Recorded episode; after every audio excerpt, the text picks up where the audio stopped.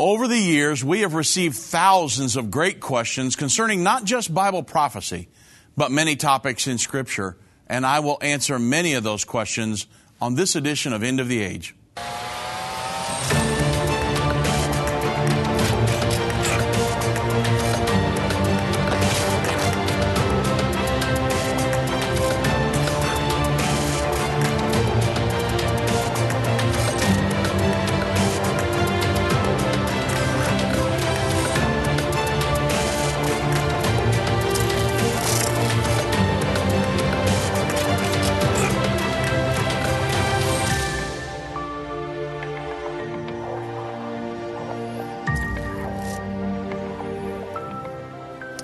Good afternoon, everybody.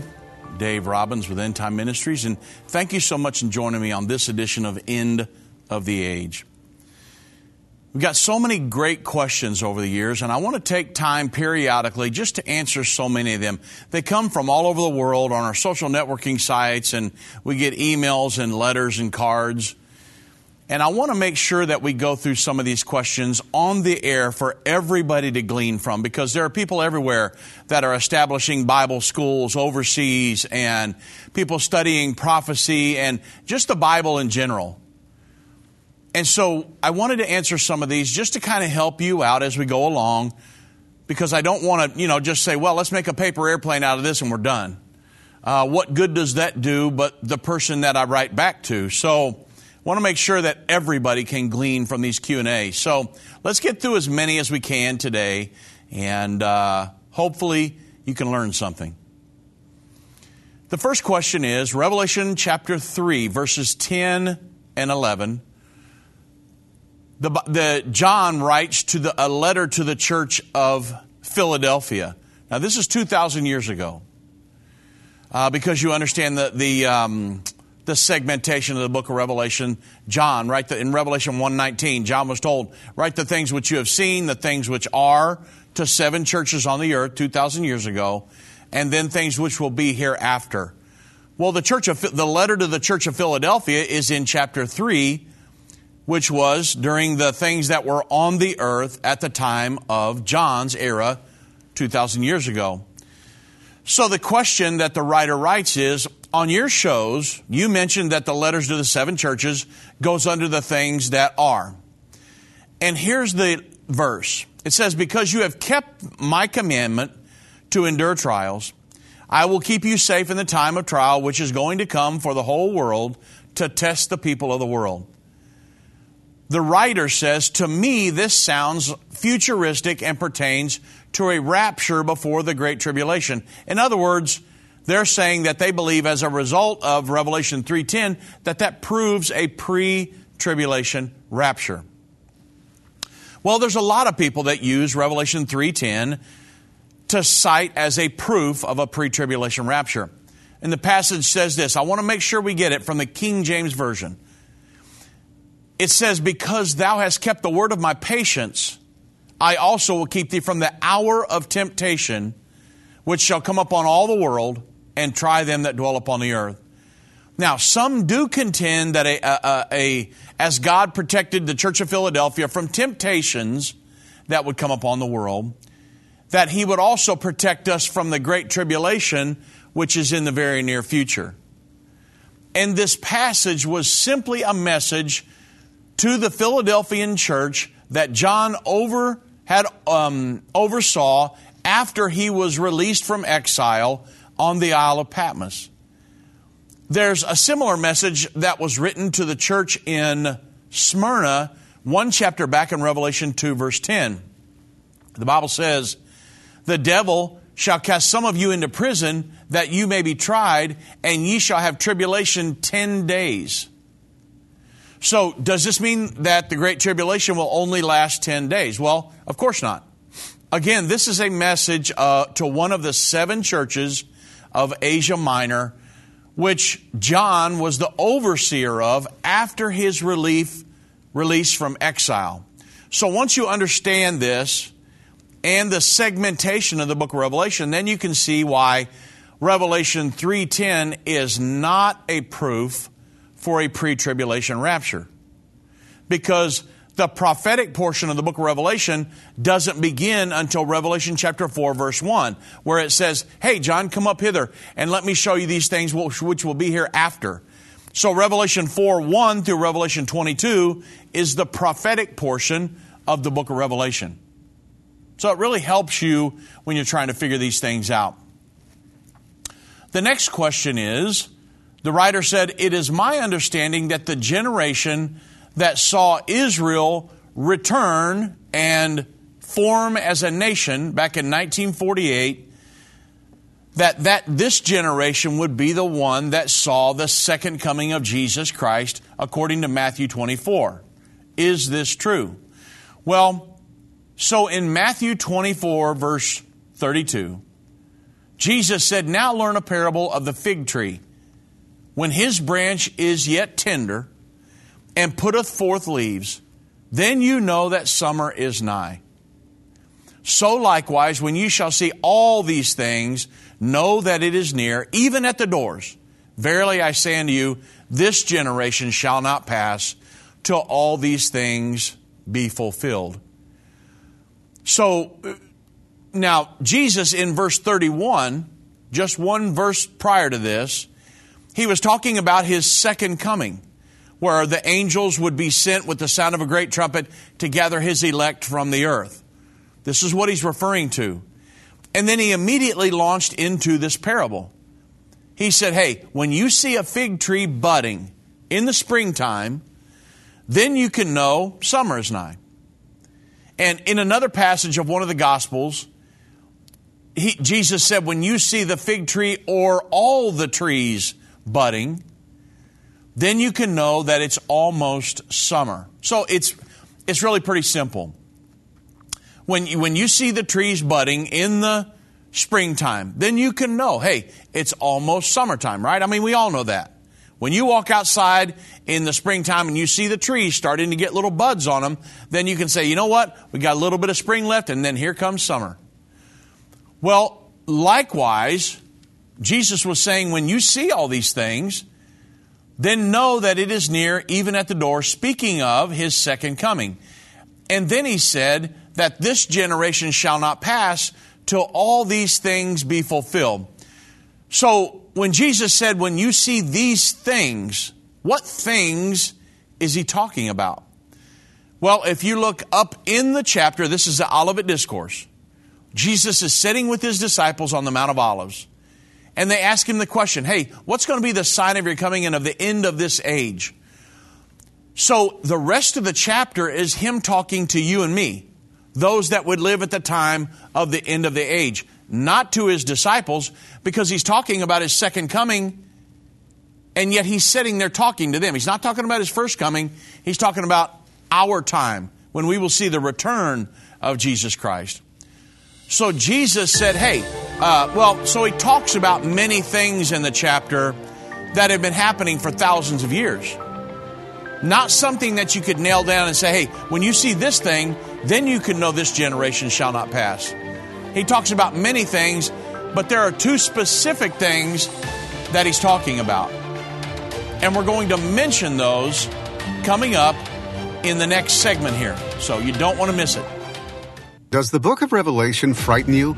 Do its symbols confuse you? For centuries, the book of Revelation has been misunderstood and misinterpreted. In Revelation, the Unveiling of Jesus Christ, Volume one, Irvin Baxter unlocks the mystery of the book of Revelation with in-depth analysis and commentary like you've never heard before. This ten-part definitive D V D series and two hundred sixty-eight page comprehensive commentary book covers the first twelve chapters of the book of Revelation, featuring on-location photography, classic artwork, and symbolic illustrations. You'll walk away with complete understanding and peace about the events happening during the final years on Earth. These comprehensive study tools, available for two hundred ninety-nine dollars, will deepen your biblical understanding as you dig into the original intent of the book, answering the mysterious prophecies and symbols of the book of Revelation.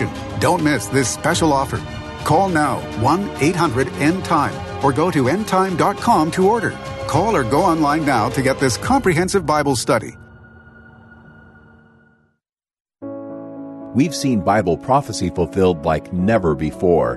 From the halls of the United Nations to the Temple Mount in Jerusalem, End Time Ministries continues to reveal the Bible prophecy in the news headlines around the world every day. Whether it's through our broadcast or online at our Jerusalem Prophecy College, your gifts enable us to put vital materials in the hands of those who need it most.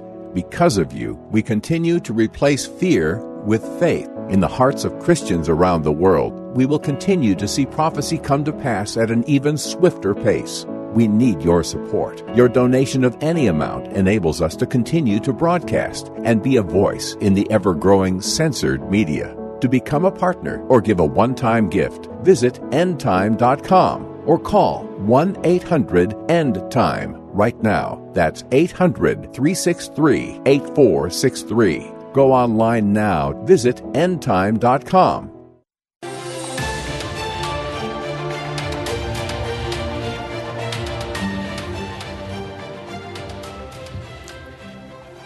Now, in we're answering the question, when will, when Jesus said, when uh, when you see these things occur, then this generation would not pass until all these things would be fulfilled and the second coming of Jesus Christ would take place. But in this chapter, Jesus said, hey, you're going to hear of wars, rumors of wars. Now, this is just prior to his second coming. You're going to hear of wars, rumors of wars. Uh, nation is going to rise against nation, kingdom against kingdom. And there are going to be famines. There's going to be pestilences or pandemics, plagues, and earthquakes in diverse places. But these have happened for thousands of years. I mean, think about it. Earthquakes, pestilences, uh, wars and rumors of wars. That, that's happened many, many times throughout history. But if you look at the events in Matthew twenty-four that are one-time events, that can really help us interpret this prophecy. When you see these events, Jesus said you will see two specific things. The abomination of desolation, which is when the Antichrist will stand in a rebuilt Jewish temple proclaiming to be God. And when, when that happens, the Jews in Judea will have to flee. Those are going to be one-time events. And Jesus said that when you see these things, these two events happen, then you can know that that is the generation that will not pass until everything is fulfilled. So it's very key that we understand here that it was not the formation of Israel in nineteen forty-eight that started this generation. A lot of people are trying to figure out, well, maybe it's seventy, eighty years. How do you figure a generation? Is it forty years? No, no. You, it, that's not what we're looking for. We're looking for when Jesus said, when you see these things, the abomination of desolation, and when that happens, the Jews in Judea would have to flee. When you see those two things happen, then you could know that this generation will not pass until all these things be fulfilled. Okay? So it's a great question, and a lot of people have that question. But we got to make sure we get the interpretation right. The next question is, what are the stars and the candlesticks in Revelation chapter one?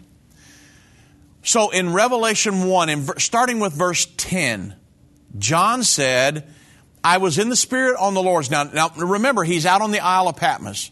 So put yourself in John's shoes here. He's having a prayer meeting. And he says, I was in the Spirit on the Lord's day, and I heard behind me a great voice as of a trumpet. Now, he's having a vision here. He's in the spirit realm.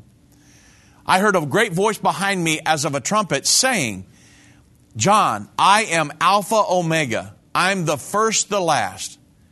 And what thou seest, I'm, I want you to write in a book, in this book that I'm giving you, and send it to the seven churches which are in Asia, Ephesus, uh, Smyrna, Smyrna, Pergamos, uh, Thyatira, Sardis, Philadelphia, and Laodicea. And then it says, and I turned to see the voice that spake with me, and being turned, I saw seven golden candlesticks. And in the midst of the candlesticks, one like unto the Son of Man. He's talking about Jesus. Clothed with a, a garment down to his foot, and girt about the paps with a golden girdle. and his head and his hairs were as white like wool, and white as snow. And his eyes were as the flame of fire, and his feet were like unto fine brass, as if they had burned in a furnace, and his voice as the sound of many waters. And he had in his right hand seven stars. And out of his mouth went a sharp two-edged sword, and his countenance was as the sun that shineth in his strength. And John said, when I saw him, I fell at his feet as dead. He was going to worship him. He laid his right hand on me and said unto me, fear not, John, I'm the first and I'm the last. I am he that liveth and was dead, and behold, I am alive forevermore. So this is, there's no doubt he's talking about Jesus here. Jesus is revealing himself to John. And he says, and I have the keys of hell and death. And then in nineteen it says, write the things which thou hast seen, the things which are, the things which shall be hereafter. And then here's the key verse. Revelation one twenty, it concludes by Jesus revealing to John the identity of the seven stars and the seven candlesticks. So the mystery of the seven stars, which thou sawest, this is Revelation one twenty, the mystery of the seven stars, which thou sawest in my right hand, and the seven golden candlesticks. The seven stars are the angels of the seven churches, and the seven candlesticks which thou sawest are the seven churches that are in Asia that he's writing to. So Jesus said, hey, the seven stars are the angels of the seven churches. The original Greek uh, meaning for stars here is messenger or pastor. In biblical times, people used the stars to navigate their, uh, to give them direction when they traveled on land or, or even by sea. And the stars led them to their destination. Well, in that same way, God gives us pastors to lead and direct our churches, right? He said, I will choose you pastors after mine own heart that will feed you with knowledge and understanding and be led by the Spirit of the Lord and direct the churches. They're going to be the overseer or the shepherd or the pastor of the church. Well, the seven stars in the hand of Jesus Christ were the messengers or the pastors of the seven churches in Asia. And then next, John is told that the seven candlesticks, which thou sawest, they are the seven churches. John said, ye, uh, you remember, John said to the church, you are the light of the world. A, a God-ordained church is spoken of as a candlestick that shows the light of God to the world. And so that's our role. The Bible says, don't put your candle under a bushel. No, take the bushel off and let the world see your light. The church is the light to the world. Politics is Satan's method of ruling the world, but the church is God's method of ruling the world. If you're a Christian, you're part of the body of Christ. You're part of the bride of Christ. You are an ambassador for Jesus Christ in this earth, letting your light shine among men that may that they might see Christ through you. And this is how we are building the church. We're expanding the kingdom of God around the world. And I'm so thankful to be a part of that, aren't you? The light unto the world. This is the mystery of the stars and the candlesticks in Revelation chapter one. The next question is, hey, he, the, an individual is a friend of mine. He wrote to me and he said, hey, Dave, I'm trying to understand a, a difference here in the Scriptures. One beast was slain and given to the burning flame, and the other cast alive into the lake of fire. This is back in Daniel seven and in Revelation nineteen. So are these talking about the Antichrist? And they seem to be opposing statements, with one being dead and the other being alive. One's destroyed, one's cast alive into the lake of fire. Well, so there are... One of the things you can bank on is that the Word of God never contradicts itself. Sometimes when you're looking at these prophecies, you have to say, well, what, do, what is this prophecy not saying? Because I know it doesn't contradict itself. And so you've got to look at it like that sometimes. and that before you get it all figured out. And normally when you go and get all of the verses pertaining to one topic, that will help you figure it out, because there can be one verse way back over in the Old Testament that you haven't read yet, and that's the one with the key that unlocks the door. And so this is what you have to do here. There are many prophecies that teach the Antichrist or the beast will be destroyed by Jesus Christ at the time of his second coming. Um, Daniel seven eleven.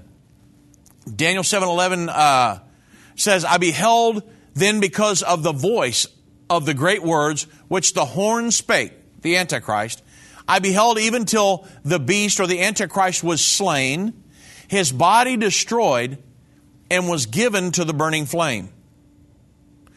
And Second Thessalonians chapter two, verse eight, it says, and then shall that wicked be revealed, whom the Lord shall consume with the spirit of his mouth, and shall destroy with the brightness of his coming. We're talking about the Antichrist here. And then Revelation nineteen twenty, and and the beast was taken, and with him the false prophet that wrought miracles before him, with which he deceived them that had received the mark of the beast, and them that worship his name. And these both were, both were cast alive into the lake of fire burning with brimstone. So in Daniel seven eleven, and it says that he was destroyed and given to the burning flame.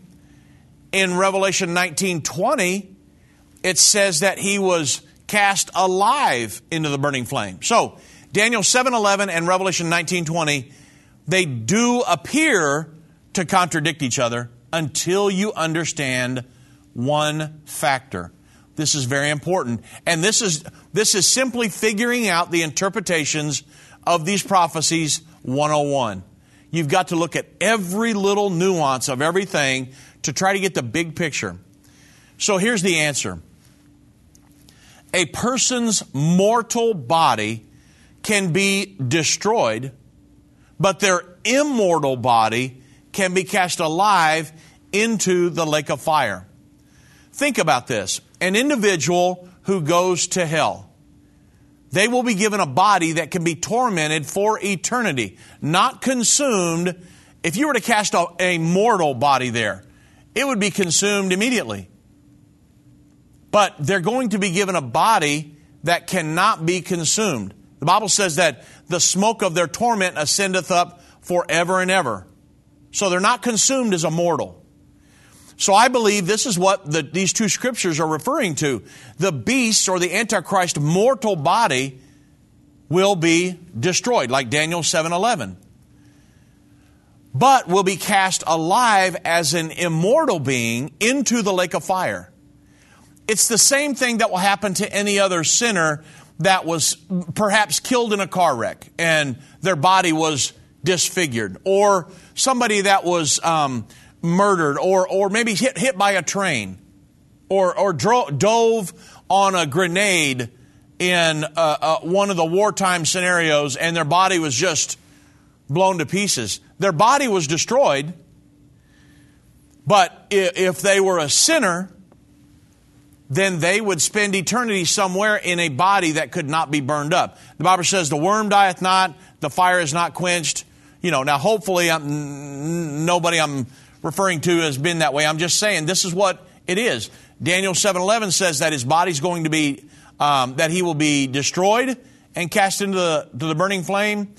Revelation nineteen twenty, which is, is the account of the same thing, says that he will be cast alive into the to the to the uh, lake of fire. So it's the same thing. A body can be destroyed, but yet have an immortal body going into um, eternal damnation. And that's what the scriptures tell us. The next question, what are the scriptures that prove the Great Tribulation lasts only three and a half years? Sure, so the there are many people that believe because of Daniel's seventieth week, that that is a time of great tribulation, and that, that the church is caught out before that, and that that's when the Great Tribulation begins, because um, they say that it's the, in Second Thessalonians chapter two, that that is the Antichrist Some say it's the Antichrist or the, um, I'm sorry, it's the church or the Holy Spirit that has to be removed from the earth before the Antichrist can come on the scene. And when he does, it's going to be a seven-year tribulation period. And so they've taught, or and, and some have even taught like a mid-tribulation rapture. However, this position, it's impossible, since these uh, they assume that the tribulation lasts for seven years. And yet there is not one scripture in the entire Bible, not one, that describes a seven-year tribulation. Again, there is a final seven-year period. Absolutely, totally agree. Many, most prophecy teachers would agree that that's Daniel's seventieth week. And that's just ahead of us now. And we know that there's going to be an Israeli-Palestinian peace agreement that starts that final seven years. But there are no scriptures in the Bible that says that's a great tribulation period. Every description of the tribulation in the Bible, the great tribulation that Jesus talked about in, back in uh, Matthew twenty-four, fifteen through twenty-one. He said, hey, when you see the abomination of desolation occur, let them which be in Judea flee. And verse twenty-one, because he says, then is going to be great tribulation, such as never been before on the earth, nor will there ever be again. There, he said there's a specific time of great tribulation. And so there are several scriptures that tell us that it only lasts three and one half years. Number one, Daniel seven twenty-five. Number two, Daniel twelve, one through seven.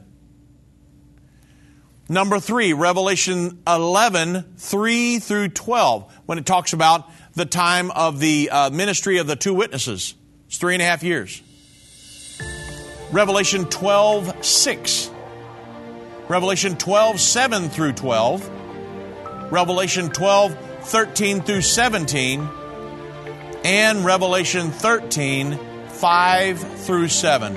All of these prove conclusively that there's only three and one half years of great tribulation, which of course I'm very thankful for. I don't want a seven-year tribulation. Major internet companies are silencing and censoring Christian voices online. These companies are trying to control what you see and hear. Almost two hundred videos of ours have been marked as restricted online right now. That's why we launched End of the Age Plus, a platform where the truth won't be censored, a platform where we can preach the message of the gospel. When you subscribe to End of the Age Plus today for just twelve ninety-nine a month, you can watch all of our content in a secure, easy-to-view way from your favorite device. When you go to watch dot end time dot com and subscribe, you'll get instant access to all of our teaching resources, including Revelation, the Unveiling of Jesus Christ, Understanding the End Time, End Time Magazine, and so much more. We will not censor our message to comply with what the world deems as politically correct. Go to watch dot end time dot com right now or search End of the Age Plus in the App Store or Google Play. Move Mountains with Irvin Baxter. This book by Irvin's grandson provides thirty days of devotion that will enhance your relationship with God and others. Authentic illustrations from early morning devotions at End Time will help you find your purpose and eliminate fears. Commit to taking this thirty-day journey and experience real life change. Get your book for only fourteen ninety-nine. Call one eight hundred, three six three, eight four six three or go to endtime dot com slash move. If your station only carries the first thirty minutes of End of the Age, go to end time dot com and click the watch button to continue today's broadcast. You can also finish up later by clicking the archive button.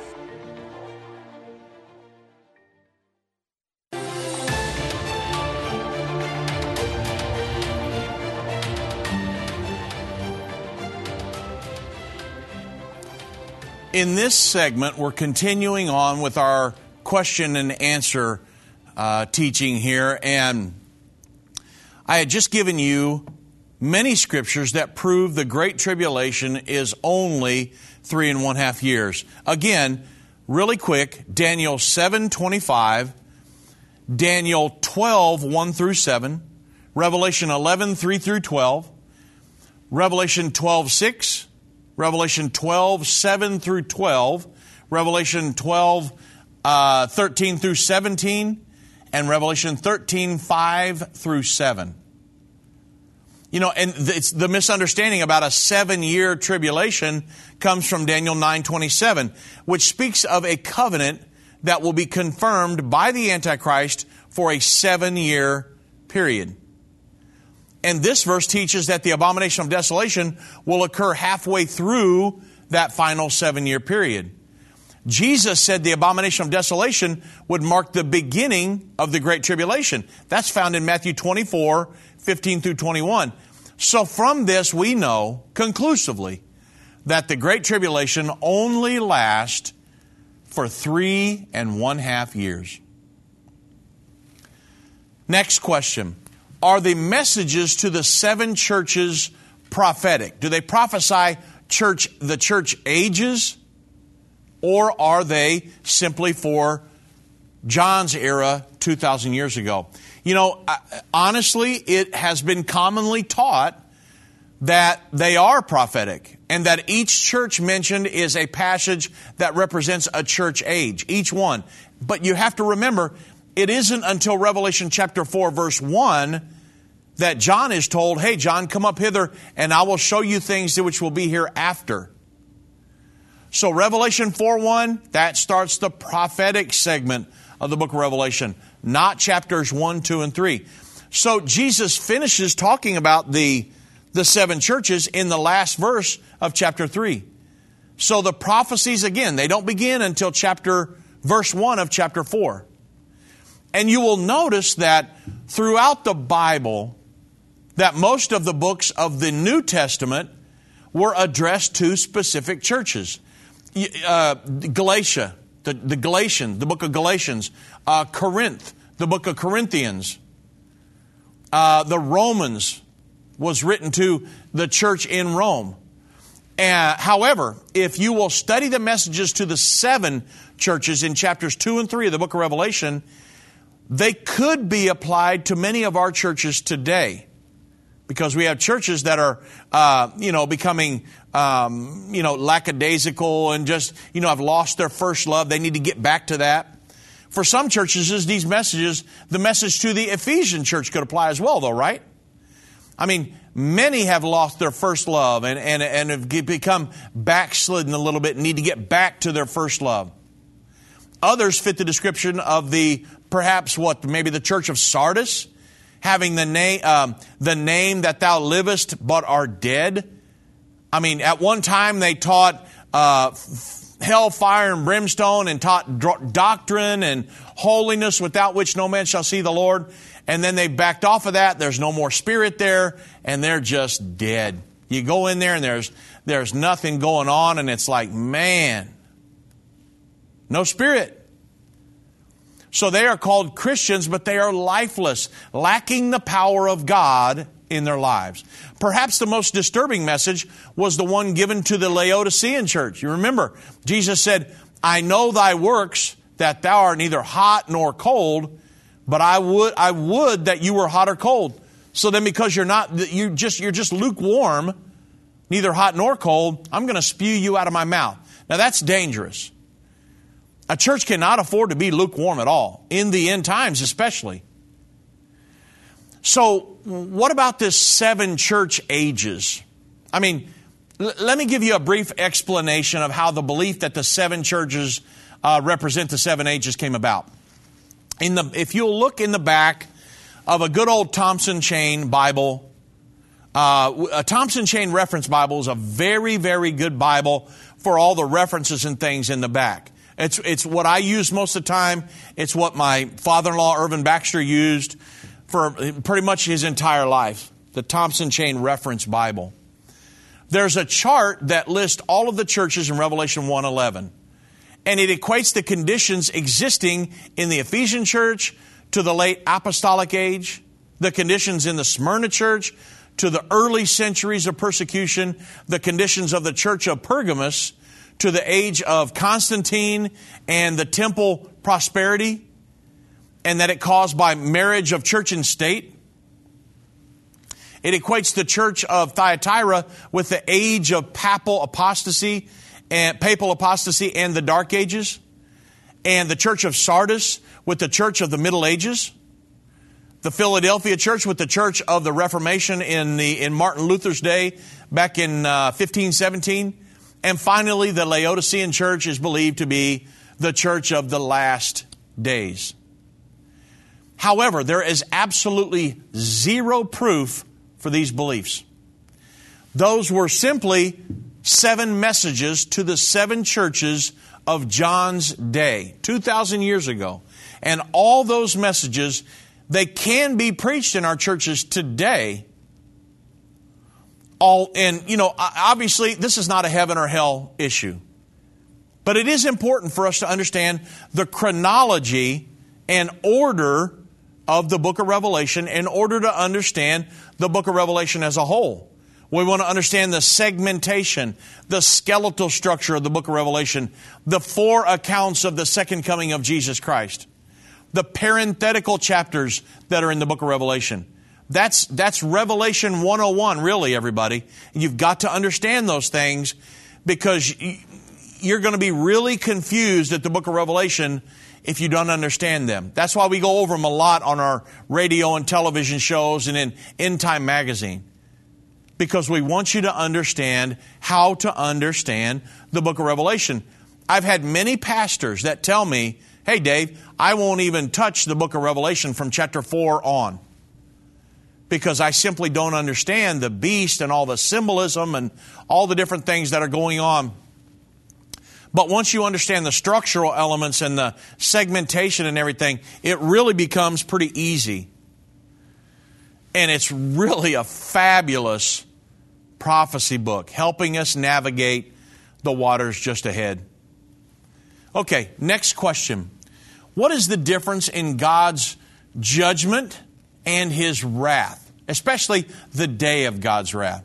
Well, so it, judgment really is the process to determine whether one is guilty or not. I mean, imagine going before a judge. He's, he's, that's why he's called a judge. He's going to give a judgment. He's got to make a judgment here. Is this person guilty or are they innocent? In uh, Second Corinthians five ten, the Bible says, "For we must all appear before the judgment seat of Christ, that everyone may receive the things done in their body, according to that he hath done, whether it, whether it be good or bad." If one is um, acquitted and found not guilty, then they're set free, right? This is at the, but they the same judgment seat. But if one is found guilty, then they are sentenced and judgment is executed or carried out. Maybe they go to prison or they go community service, whatever. If they're found guilty, there's a judgment for that. So it's it's a judgment seat. A judge sits in a judgment seat. Uh, Bible Study Tools dot com gave a great explanation about the, the wrath of God that occurs throughout the Bible. Uh, the, it says that the Merriam-Webster Dictionary defines wrath as strong, vengeful anger or indignation, retributory punishment for an offense or a crime, a divine chastisement. So if you go by this definition alone, then you see that while wrath can be It can have a tone of vengeance or revenge. It can also be justified depending on the circumstance. For instance, if a person um, could commit a, a heinous crime and face the wrath of the courts, a mass murder or something like that, and then go to court, this would be completely justifiable, a, a, a punishment Or, or the wrath that fits the crime, right? I mean, they need to be, if they're guilty, they need to be punished for that. You can't go around doing whatever you want, not get punished. So if, if we apply this idea to God's wrath, then it's possible to say that God's wrath is displayed never to get back at somebody, but rather to represent His justice. In other words, He is pouring out His wrath as a form of justice, not to exact revenge. So let me give you three scriptures that can give, it helps with clues in truly understanding God's wrath. The Bible says the wrath of God is being revealed from heaven against all, un- all um, the godlessness and wickedness of people who suppress the truth by their wickedness. That's Romans one eighteen. Then the Bible says, but because of your stubbornness and your unrepentant heart, you are storing up wrath against yourself for the day of God's wrath when His righteous judgment will be doled out. Romans two five. And then John three thirty-six says, whoever believes in the Son has eternal life, but whosoever rejects the Son will not see life, for God's wrath remains on them. So in all three of these verses, we see mention of the wrath of God. But I want you to pay close attention um, to the fact that what the wrath of God is in response to. You'll see God is responding to godlessness, wickedness, stubbornness, unrepentant hearts, and rejecting Jesus as Savior. So a, simply, a, a simpler way of putting this would be that it is God's wrath is in response to man's sin. And a logical question to follow would be, is this justified? Well, the short answer, yes, it is. God stands as the judge of all of mankind. Each of us will have to give an account for what we have done and how we lived in this life. God gives us the freedom to make the choice in how we will live, and what remains is that whatever decision we make, we must be aware of the consequences of all those choices. I mean, in Revelation sixteen, four through six, the Bible says, and the, and the third angel, this is during the vials of the wrath of God. The Bible says the third angel poured out his vial upon the earth, upon the rivers and the fountains of the waters, and they became blood. And I heard the angel of the waters say, thou art righteous, O Lord, which art and wast and shall be, because thou hast judged thus. For they have shed the blood of saints and the prophets, and thou hast given them blood to drink, for they are worthy. So they were judged, and they found they were found guilty, and God's wrath comes out upon these individuals. That's why God's wrath has never been poured out upon the church or His people. And it won't be in the future. The Bible says we're not appointed unto God's wrath. If you're born again, God's wrath will never be poured out upon you. That's why it's important to understand the Great Tribulation is the wrath of Satan, not the wrath of God. The wrath of God is poured out at the end of the Great Tribulation when the seven vials of the wrath of God are poured out, mainly on the armies that have come down against Israel to battle at the Battle of Armageddon. So there is a difference between the judgment and the wrath of God in the Bible. Very important. We need to talk about it. Most of us walk around day by day blind to the prophecies being fulfilled right before us. Every news report brings a new piece to the puzzle in the race towards the final seven years and the second coming of Jesus Christ. Now, more than ever, it is important for God's people to understand the times in which we are living. On November the twelfth, twenty thirteen, we opened our Jerusalem Prophecy College in downtown Jerusalem. These same courses are now available online for people who are unable to attend the classes in person. We welcome students to join us and discover the link between current events and the prophecies of the Bible. Take your place in the prophecy of Daniel eleven thirty-three. Enroll in the Jerusalem Prophecy College today. Go to Jerusalem Prophecy College dot com.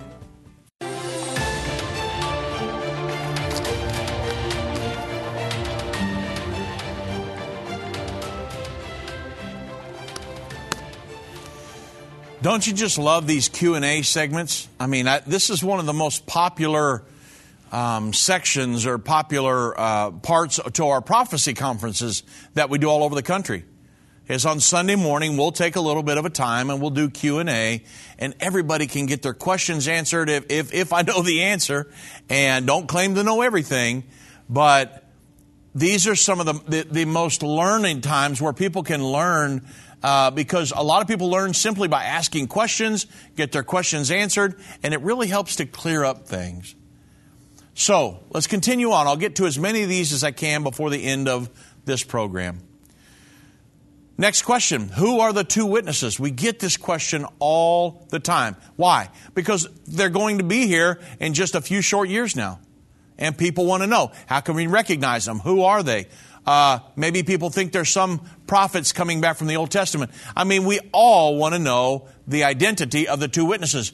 They're going to be working very closely with End Time Ministries in the last days. They're going to be in Israel uh, part of the time. We were, we are going to be in Israel. I'm going to have them writing for End Time Magazine if they want. I'll be have them on my radio program. I'll have them on the End of the Age television program. I'll have them teaching in our college in Jerusalem. You say, really, you guys believe that? Absolutely. Why not? They're going to be men of God. I'm a man of God. They're going to be brothers with me. Why not? You got to have a vision, everybody. And I know most of you do. You bought into this vision of End Time Ministries. There's so much happening in the end time that we are going to be involved in. And I, guess what? We're going to pull all of you with us. So it's going to be an exciting ride, isn't it? So some people, when we get back, let me get back to the two witnesses. I mean, that's the whole question, right? Some people have thought that they might be Moses and Elijah. Now, others have thought that they could perhaps be Enoch and Elijah. But the logic behind this belief is that, you know, Enoch never died, and but was translated. Elijah also never died, but was caught up into heaven in a whirlwind. Hebrews nine twenty-seven says, and it is appointed unto men once to die, but after this the judgment. So some believe, since these two prophets never died, that they must return and be killed by the Antichrist. However, there is a flaw in that logic.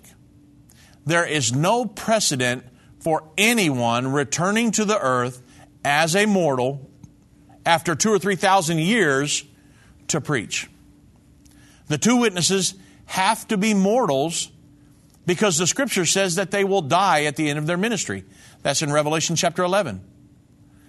And they will not be Moses nor Elijah. And furthermore, but when the Bible says it, it is appointed unto a man once to die and then the judgment, it's merely making a statement of the normal pattern of life. At the time of the rapture, all people on earth who are raptured will not die. Think about it. The Bible says the dead in Christ will rise first. They're going to be changed instantaneously from mortal beings to immortal beings, and they will be caught up to meet Jesus in the air. Then the Bible says that we who are alive and remain will be caught up. The dead in Christ first, then we who are alive. There are some people who will never die a physical death. It's talking about the normal circumstances of life for the human existence. But some things will be extraordinary right there at the very end, right? I mean, after they become immortal, it's necessary, it, well, I should say, is it necessary for them to come back later and die to fulfill the Scripture which says it's appointed unto man once to die and then the judgment? No. This is not a, a legitimate proof that they are the identity of the two witnesses. Because again, there will be people alive on the earth, Christians, that go in the rapture that don't die a physical death. Now, they will have died a physical death in repentance, or I, sh- I should say a spiritual death, but they won't die a physical death. So you got to look at you got to look at every aspect of these prophecies in all the Scriptures to figure this stuff out. The truth of the matter is, is that these two men, the Bible calls them two prophets, they're going to be mortals. And they will be presently alive. They're presently alive on the earth, we believe, right now. I mean, with all the prophecies converging, um, they have to be. I mean, that's, that's the question. How do we know they're alive right now? Well, all the prophecies that are given for the end time, they're, they're converging right now. These two witnesses are on the earth right now, and God is preparing them for the ministry He has ordained for them.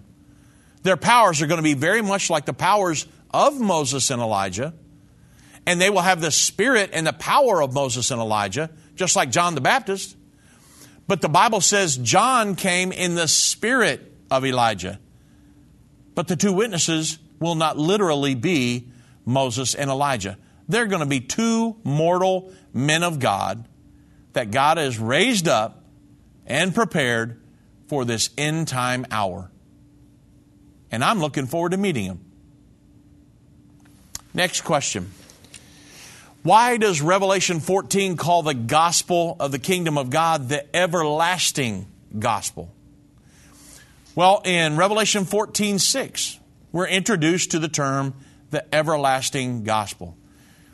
The scripture says, "And I saw another angel fly in the midst of heaven, having the everlasting gospel, to preach unto them that dwell on the earth, and to every nation and kindred and tongue and people." So what is the everlasting gospel? It's a new term, right? The Apostle Paul answered this question in Galatians chapter one, verse six through seven. He said, "Hey, I marvel that you are so soon removed from him that called you into the grace of Christ unto another gospel, which is not another.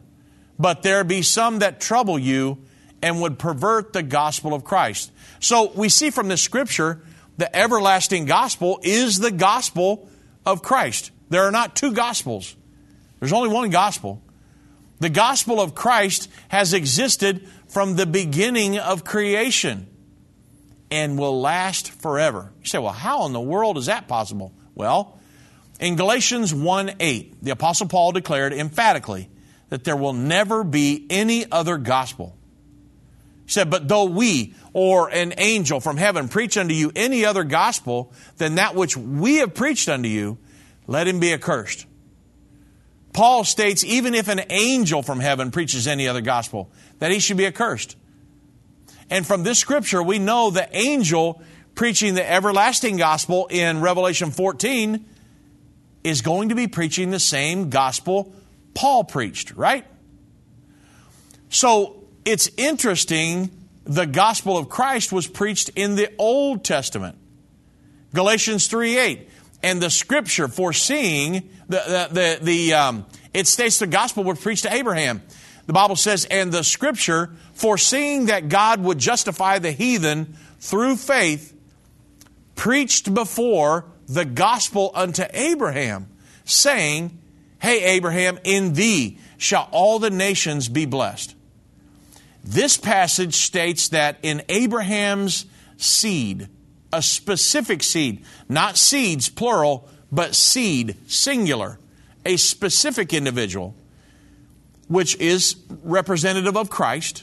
It was a prophecy about the coming Messiah, that all nations will be blessed with salvation. That promise has certainly been fulfilled, right? Christians, um, Christianity has become the most widely embraced religion in the entire world. And Christ was preached all the way back in Genesis three fifteen, a prophecy of the coming Messiah.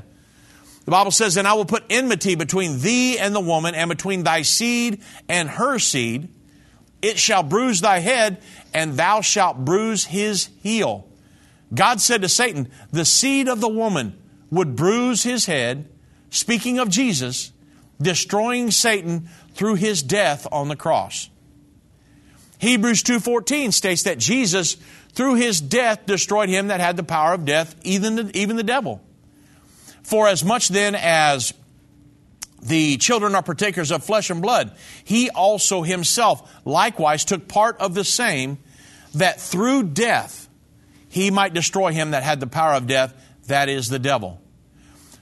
Moses also preached Christ when he was given the plan for the tabernacle. Uh, the furniture of the tabernacle was in the shape of a cross and was an object lesson about the plan of salvation that would come through Jesus Christ. When, when entering the tabernacle, the, the first piece of furniture was the brazen altar, where the blood of the sacrifice was shed. That foreshadowed repentance, death to self, which is when the blood of Christ covers our sins. The second piece of furniture in the tabernacle was the laver. It's, it's the laver of water where the priests were commanded to wash.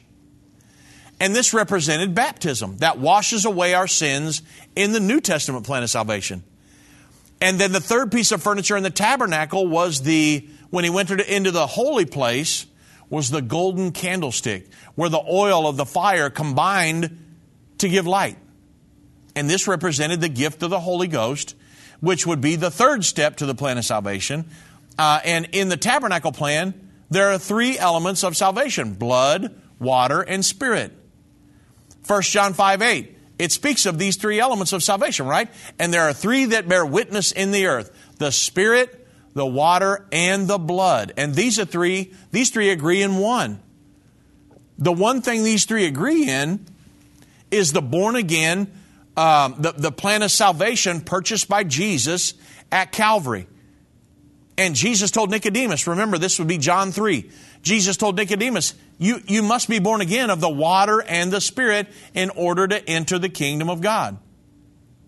And then, of course, the Apostle Peter included these same three elements in salvation when he told people how to be saved in the book of Acts. So here you see the born-again plan of salvation uh, that's given, and it mirrors the plans of salvations that were given in the Old Testament. And so it's very important that we understand these things. Now, the next question we have is that where are we at on the timeline? A lot of people want to know where we're at on the end time timeline. Well, from the Old Testament prophets to the New Testament plan of salvation and all the way to Revelation twenty-two, there is a timeline that God gave us. And it, right there at the very end, the Bible prophesies about a final seven-year period that would begin with the Israeli-Palestinian peace agreement that would be signed, with the five specific characteristics that go along with that peace agreement. And then that would be the catalyst that would launch us into the final seven years. On this big timeline that God has given us, all the messianic prophecies foretelling the first coming of Jesus Christ and everything that goes all the way to the second coming and then all the way to the great white throne of judgment and beyond into eternity, you and I are just prior to the beginning of that final seven-year period. And so it lets us know, with all of the prophecies converging at one time, the, the establishment of a world government, the establishment of a world religion, precursors to the mark of the beast, the upcoming World War Three, the Sixth Trumpet War, Revelation nine, thirteen through twenty-one, the The talks that are on, have been ongoing for years about an Israeli-Palestinian peace agreement that would create a two-state solution, and many other things. All of these prophecies, all the prophecies that have already been fulfilled, it lets us know beyond a shadow of a doubt that we truly are just prior to the beginning of that final seven-year period, which will culminate in the second coming of Jesus Christ and the Battle of Armageddon. Folks, I'm, I'm thankful to be living in this time right now when you and I will be the ones to see Jesus coming back.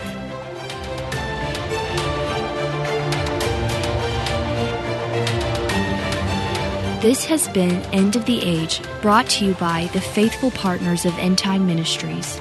If you're not currently a partner with End Time Ministries, or if you would like more information, we invite you to call us at one eight hundred end time. That's one eight hundred three six three eight four six three, or visit us online at end time dot com.